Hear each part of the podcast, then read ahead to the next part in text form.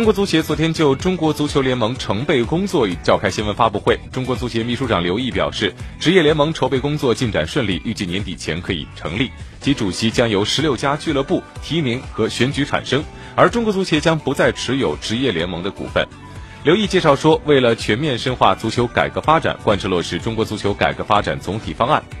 调整组建职业联赛理事会的任务要求。中国足协于二零一九年的八月二十二号足代会选举换届之后，积极推动职业联盟的筹备。经过与中超俱乐部的协商，中国足协牵头成立了职业联盟筹备工作组。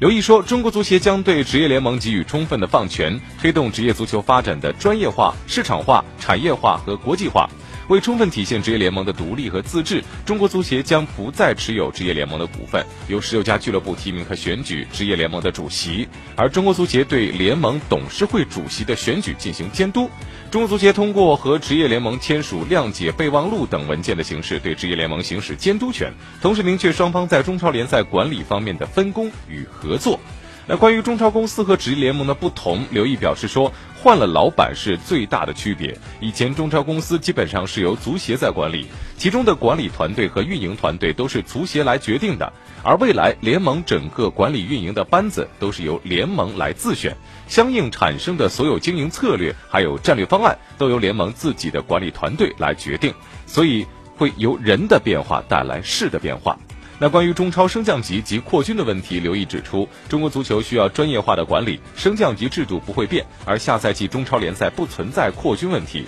如果将来扩军，足协会提前和联盟协商，至少提前一个赛季向社会公布。